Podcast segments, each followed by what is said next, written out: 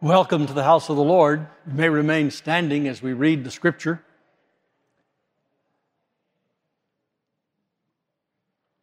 Scripture is found in 2 Samuel chapter 6. We return now to our study of King David, the man after God's own heart, the ideal king in Israel. This episode begins, chapter 6, verse 1. And David again gathered all the chosen men of Israel, 30,000. And David arose and went with all the people who were with him from Baal Judah to bring up from there the ark of God, which is called by the name of the Lord of hosts, who sits enthroned on the cherubim. And they carried the ark of God on a new cart and brought it out of the house of Abinadab, which was on the hill. And Uzzah and Ahio, the sons of Abinadab, were driving the cart with the ark of God, and Ahio went before the ark. And David and all the house of Israel were making merry before the Lord with songs and lyres and harps and tambourines and castanets and cymbals.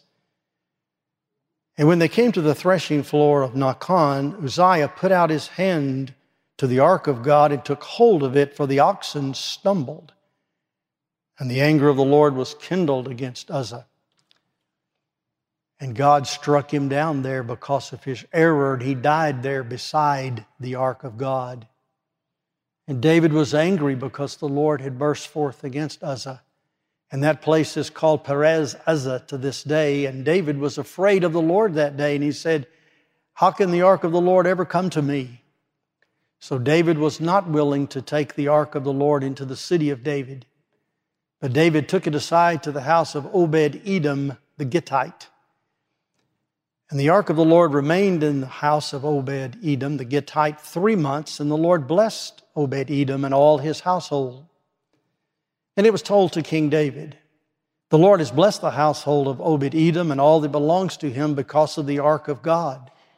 So David went and brought up the ark of God from the house of Obed Edom to the city of David with rejoicing. And when they had borne the ark of the Lord had gone six steps, he sacrificed an ox and a fatted animal. And David danced before the Lord with all his might. David was wearing a linen ephod.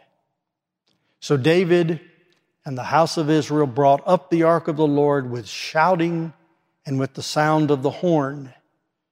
And as the ark of the Lord came into the city of David, Michal, the daughter of Saul, looked out of the window and saw King David leaping and dancing before the Lord, and she despised him in her heart. And they brought in the ark of the Lord and set it in its place inside the tent that David had pitched for it.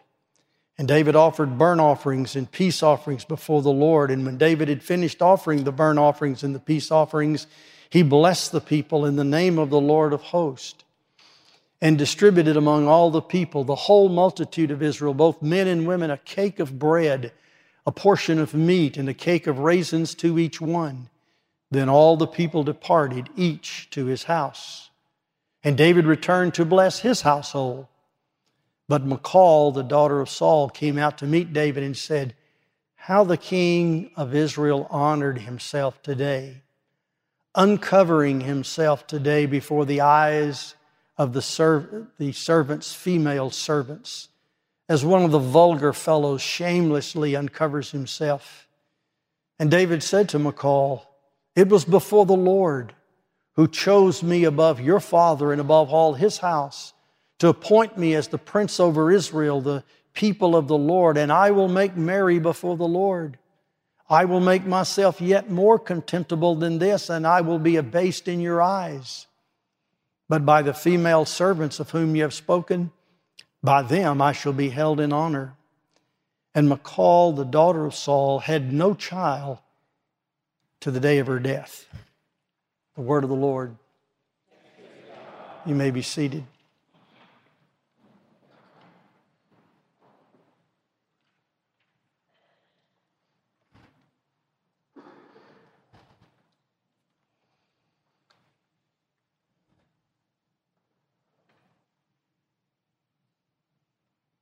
This is one of the great days in the life of Israel. King David had been established.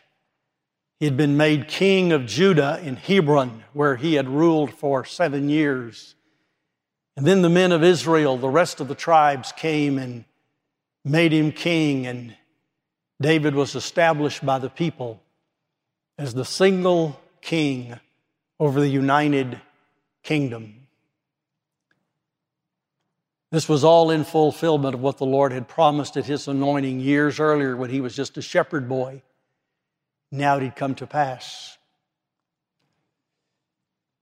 David had moved forth in his conquest to conquer the ancient Jebusite citadel of Jerusalem, especially that portion that constituted a stronghold with a steep wall and a high peak that could be used as a watchtower and a stronghold. And David had moved into that Jebusite fortress, taking it over by force, and then beginning to build. And he had built houses in the city of David, there by the stronghold fortress. He had brought his several wives to Jerusalem. He had had more children still. He had established there the strong city that God had told them way back in the book of Deuteronomy.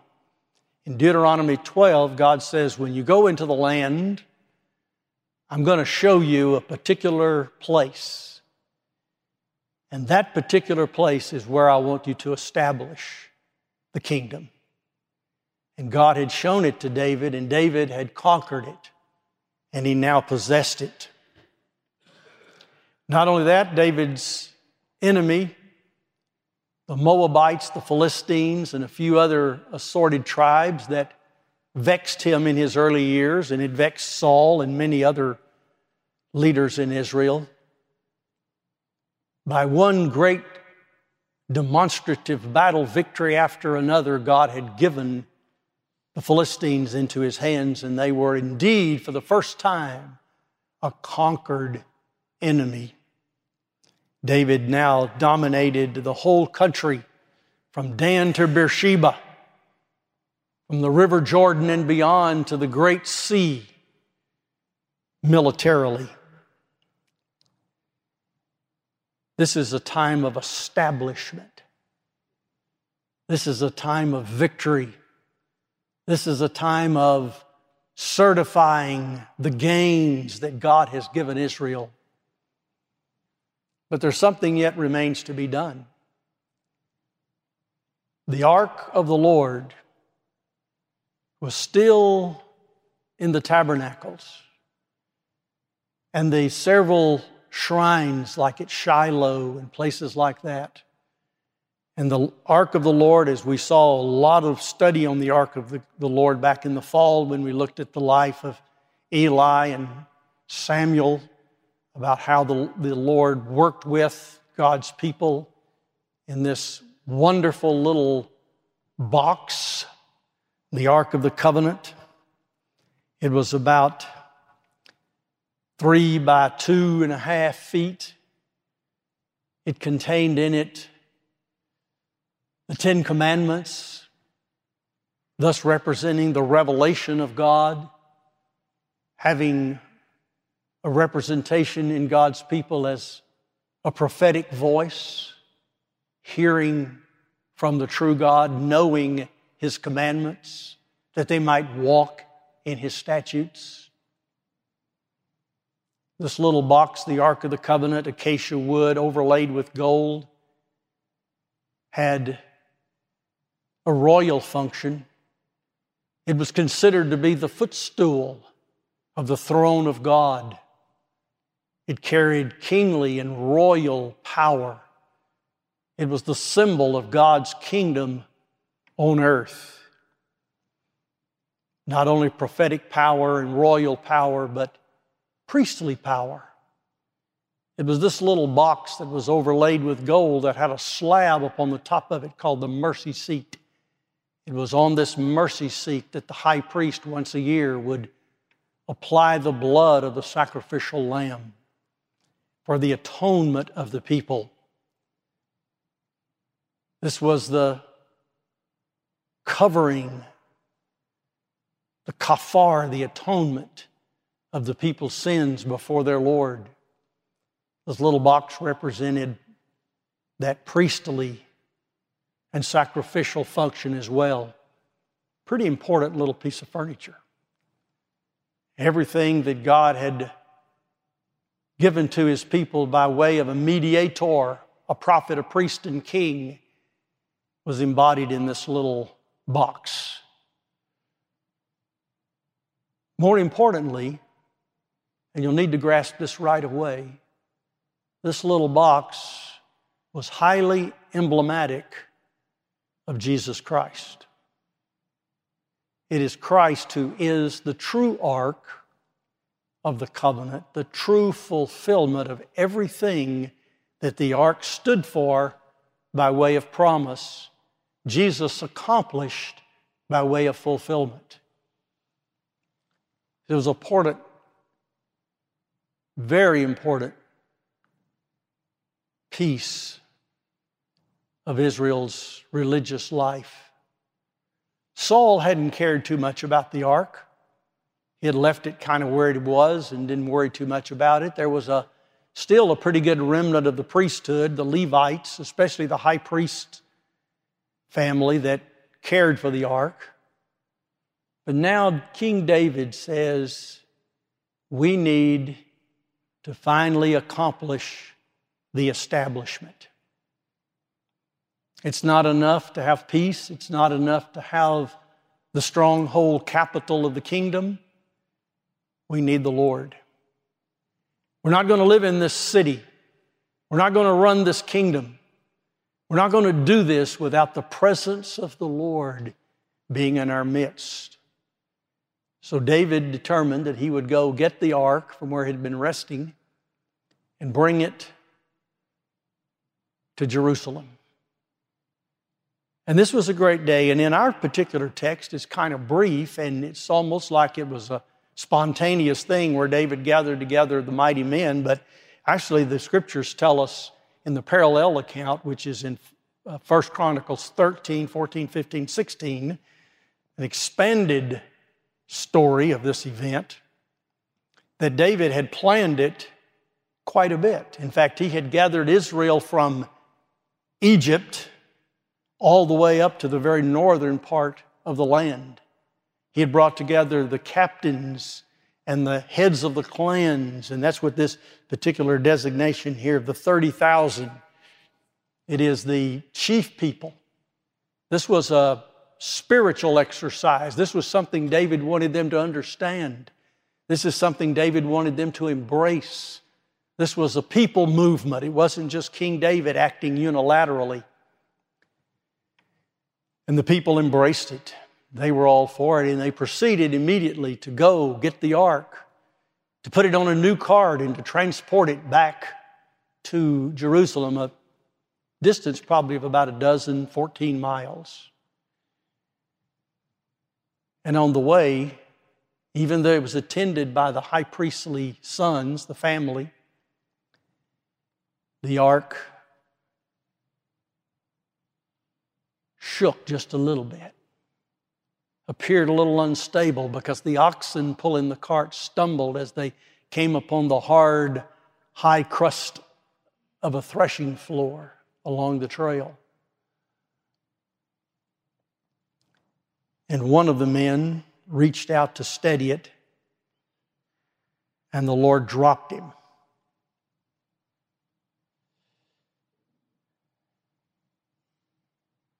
And David was absolutely embarrassed, frustrated, angry. How can I bring the ark of the Lord to my city? But the scripture also tells us that David feared. The fear of the Lord is the beginning of wisdom, isn't it? David immediately went to school on how to handle the ark. They were just careless. They knew they weren't supposed to put that ark on a cart. That had been done before, remember? That ark had rings in it that various poles or staffs were to be laced through. And that ark was to be carried on the shoulders of the high priestly family. It was not to be drawn by oxen. Not only that, there was a ceremony when the ark was moved, there was to be sacrifice as it moved forward. There was to be sacrifice along the route. And above all, there was to be sacrifice when the ark found its new placement. All of this had been handled back in the Old Testament, the book of Leviticus. But David went to school. And the text in Chronicles says that he put, that David had on a beautiful linen robe. He was dressed in regal splendor for the occasion. It was linen, which was the fabric of the ephod, the priestly garment. And David, as king, had stepped in to work now with the priest in going about the procedure of how they were to proceed in their bringing of the ark. The movement of the ark was not a transportation exercise, it was a spiritual discipline. Handling the holy things, and in this case, that which dwelled in the midst of the most holy place, the Holy of Holies, the Ark of God. And there's beautiful array in First Chronicles how David began to organize. And he went back to the priest and he determined who the families were and who the high priestly line was and what the various families were and began to see how Moses and Aaron had outlined everything. And David put together in this interim period the organizational structure that was to be the worship of God in Jerusalem, established by David and carried forth in all of its splendor by Solomon, and never deviated from until the day that God destroyed the temple in Jerusalem. David set it in order by its courses. He made sure they had trained musicians that could play all of the various instruments of the orchestra the percussion, the winds, the strings. And he put together a proper worship service. Every once in a while, we need to remind ourselves that we are not free to worship the Lord any old way we want to. We are to do only those things that God prescribes for us in His Word, only those elements that He has ordered and He meets us and finds acceptable. And what's more, we are only to do those things in the way in which He prescribes them. We must be ever vigilant to make sure we worship the Lord according to His revelation, according to His desire. And that's what David did. David ordered the worship of the Lord. There's a lot of interesting study around this passage about ancient rituals of how you would bring the deity to the capital city so that the king could have the deity at his disposal. And in many ancient lands, the, the king was also the high priest of the deity. And I would like to submit to you that it's exactly the opposite in Israel. God had laid out his order and it was to be followed. And David was not corresponding to the ancient Canaanite and other ancient Near Eastern rituals, but was bringing about a unique ceremony, a unique ritual in bringing the ark to Jerusalem. Well, we read in the story the things we need to read. The priests now are transporting it properly. Sacrifices are being made along the way. And there's one thing that's happening in the middle of all of this, and that's King David out in front of the procession is dancing mightily before the Lord. Here is a man whose testimony is that the Lord had delivered him out of every adversity.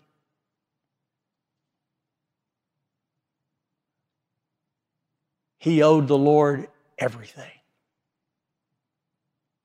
Here's a man, King David, who made one mistake and one misstep and committed one sin after another. But here was a man that knew the mercies of the Lord. He knew the long suffering, the tender forbearance of the Lord. And time and again, David would fall on his face before the Lord and make it right. Here was a man who had felt abandoned by the Lord in the days of running from King Saul. And yet he had felt the presence of the Lord. Here's a man, much had been forgiven. The Lord had delivered him, the Lord had saved him, the Lord had guarded and protected him. Here's a man that'll say, His praise shall continually be in my mouth. Here's a man that says, Let the redeemed of the Lord say so. Here's a man that knew his God. He had known the holiness of God, the righteousness of God, the wrath of God, the fury of God. and he had seen the hand of the Lord in the land of the living. Here's a man that said the Lord had brought him up out of a horrible pit and out of a miry clay.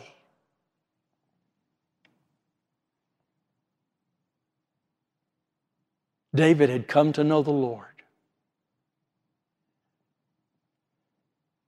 He'd come to know his God.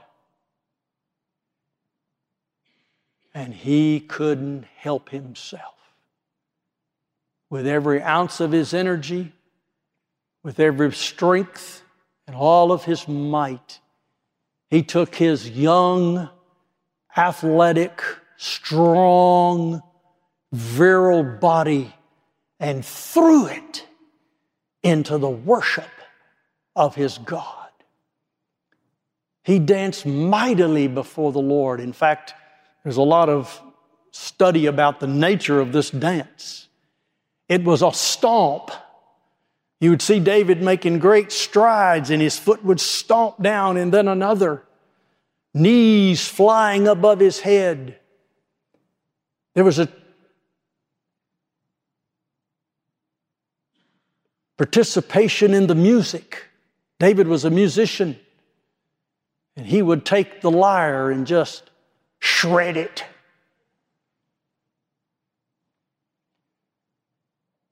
The tambourine. And it was a sight to see.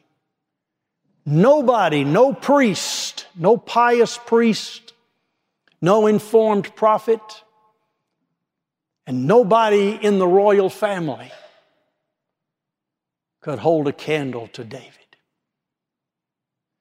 David was absolutely beside himself, out of his mind before the Lord in ecstatic worship, throwing himself completely upon the Lord. There was not one concern in his mind and in his heart that day of how he might look. He knew what it meant to be a powerful leader, to be a strong people person, to be a sensitive musician. But that was all under the thraldom of his love and his admiration and his worship for his God. If I may say this without being too irreverent, David made a fool out of himself that day. He looked like a fool. And he certainly looked like a fool to the eye of the princess, the queen, the daughter of Saul, who, along with her father Saul, was never concerned about anything but the outward appearance. Not caring about the Lord, nor the ark, nor the name of God, but just how does it look? And David finished up that great procession as he brought the ark in with a great worship service. And the scripture says he put the ark in a tent. And I want to suggest to you this morning that that tent was not the tabernacle. It was a tent that David had pitched right there in the city of David, right on Mount Zion, right across from where the temple would eventually be built, of course, by King Solomon. But here's the ark of God representing Christ and Christ alone in a bare, simple tabernacle. Tabernacling among us was Christ Himself. And if you'll follow and trace it through, David would go into that tabernacle, into that tent, and he would sit before the Lord and he would talk to the Lord. And then he would gather the musicians and the singers around, and they would sing to the Lord. And I'd like to suggest to you that that's the origins of New Testament gospel worship. Void of all the trappings of the Mosaic system, and nothing but a tent, Jesus Christ, and an absolutely sold out, devoted worshiper. That's what our worship ought to be. It ought to be you and your heart, what God has done for you, what Jesus has done for you, where He has brought you from, how He has lifted up, how He sustains you each day. You and your God alone in a tabernacle, in a tent with exuberant, uninhibited worship before Him. Lying on your face in contrition, standing with arms raised to the peaks of heaven, prostrate before the Lord, jumping up and down with joy and exuberance, and every tentacle of every emotion in your heart stimulated, like the strings on the lyres, moving with great energy and absolute sincerity. No one else in sight. No one else matters. It's not about anyone else. It's about you, your heart before your God and Savior. That's the worshiping heart. And that's what David brought to Jerusalem that day. The joy of the Lord. And even came to call it the sacrifice of praise. Oh, there was plenty of sacrificial animals, and all of that continued intact to point to Christ as it should. But this is the moment you're looking for. This is the, the spirit you're aiming for. Have you ever worshiped the Lord in the beauty of His holiness, in private, riding along in your car, maybe in your bedroom, maybe out somewhere in the countryside, where it's been nobody but you and Jesus Christ, your Savior. And you've poured out your heart to Him. And you've told Him how much you love Him. And you've sat there and let the bask and the glow of His forgiveness pour over you. Have you felt Him pick you up, dry your eyes, strengthen your heart, and strengthen your arms and legs, and send you forth on mission? Have you ever wanted to not leave that place? A true worshiping heart. I think the Bible says the Father seeks such to worship Him.